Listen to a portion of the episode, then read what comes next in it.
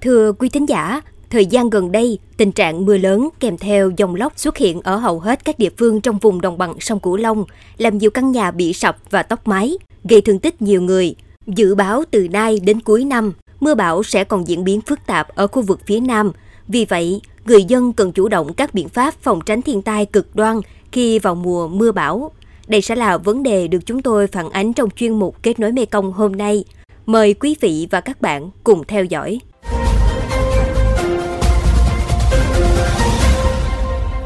Những ngày qua, mưa lớn kéo dài kèm dông lốc mạnh khiến hàng trăm căn nhà của người dân ở nhiều tỉnh thành tại đồng bằng sông Cửu Long bị sập, tốc mái, nhiều tài sản khác bị hư hỏng. Tại tỉnh Bạc Liêu, từ chiều ngày 10 đến ngày 11 tháng 7, trên địa bàn tỉnh xuất hiện một đợt mưa kèm theo dông lốc, làm sập, tốc mái 25 căn nhà của người dân. Những trận mưa lớn kéo dài cũng đã làm cho mực nước ở các kênh rạch vùng ngọt dâng cao, có nguy cơ ảnh hưởng đến sản xuất nông nghiệp. Tại thành phố Cần Thơ, từ ngày 9 tháng 7 đến ngày 12 tháng 7, dòng lốc đã làm sập 5 căn nhà, làm sập một phần, tốc mái, siêu vẹo 14 căn nhà tại các huyện Cờ Đỏ, Phong Điền, Thới Lai, Vĩnh Thạnh và quận Cái Răng. Ước tính tổng thiệt hại khoảng 242 triệu đồng. Trong khi đó, tại tỉnh Cà Mau, trong ngày 15 tháng 7, dòng lốc đã làm sập 32 căn nhà và tốc mái hơn 360 căn, ước thiệt hại hơn 1 tỷ đồng. Trong đó, huyện Trần Văn Thời chịu thiệt hại nặng nề nhất với hàng chục căn nhà bị sập tốc mái. Tính từ đầu tháng 7 đến nay, trên địa bàn tỉnh Cà Mau đã có 177 căn nhà bị sập, 1.270 căn tốc mái do dòng lốc.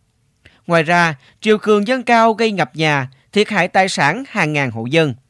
Ông Lê Văn Beo, sống ở cửa biển Đá Bạc, huyện Trần Văn Thời, tỉnh Cà Mau, chia sẻ. Lên ghê hầu chưa toàn là hai bên dách gắt hết trơn luôn. thường xuống tối lên nổi mà đây rút không kịp, mất cái trần tiêu, trần quần áo rồi tiêu hết không còn nữa. Trong khi đó, tại tỉnh Hậu Giang, chỉ trong 8 ngày từ ngày 10 tháng 7 đến ngày 18 tháng 7, dòng lốc đã làm sập 5 căn nhà, tốc mái 19 căn khác. Tính từ đầu năm đến nay, dòng lốc đã làm sập 12 căn nhà, tốc mái 48 căn nhà trên địa bàn tỉnh này. Điều này cho thấy thiên tai ngày càng diễn biến phức tạp trên diện rộng và không ngoại trừ đâu. Ông Trần Thanh Toàn, Chi cục trưởng Chi cục Thủy lợi tỉnh, Chánh văn phòng Ban Chỉ huy Phòng chống thiên tai, tìm kiếm cứu nạn tỉnh Hậu Giang cho biết.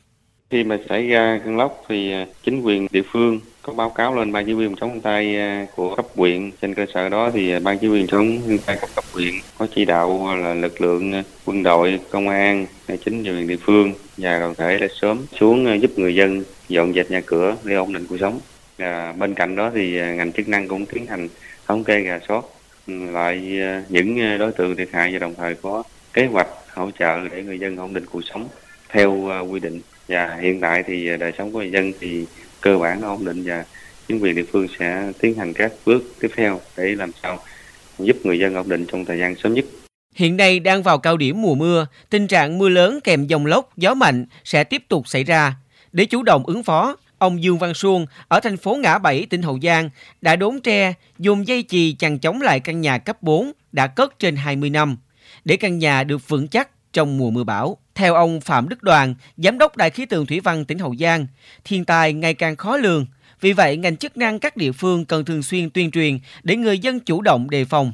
Ông Đoàn nói. Thì mình phải chẳng chống cẩn thận và bên cạnh đó thì mưa rông kèm theo sấm sét khi mà những người dân của chúng ta tham gia lưu thông trên đường thì mình phải bình tĩnh chọn những nơi trú ẩn nấp an toàn. Còn đối với các cô bác đi làm đồng á, khi xảy ra các hiện tượng rông lốc sấm sét mạnh thì mình chọn những cái nơi mà có địa hình thấp trú ẩn.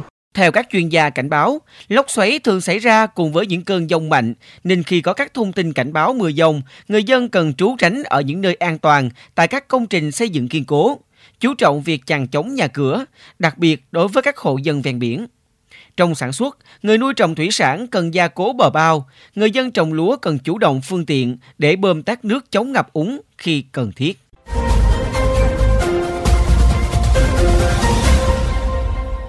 Đến đây chuyên mục kết nối Mê Công xin được phép khép lại.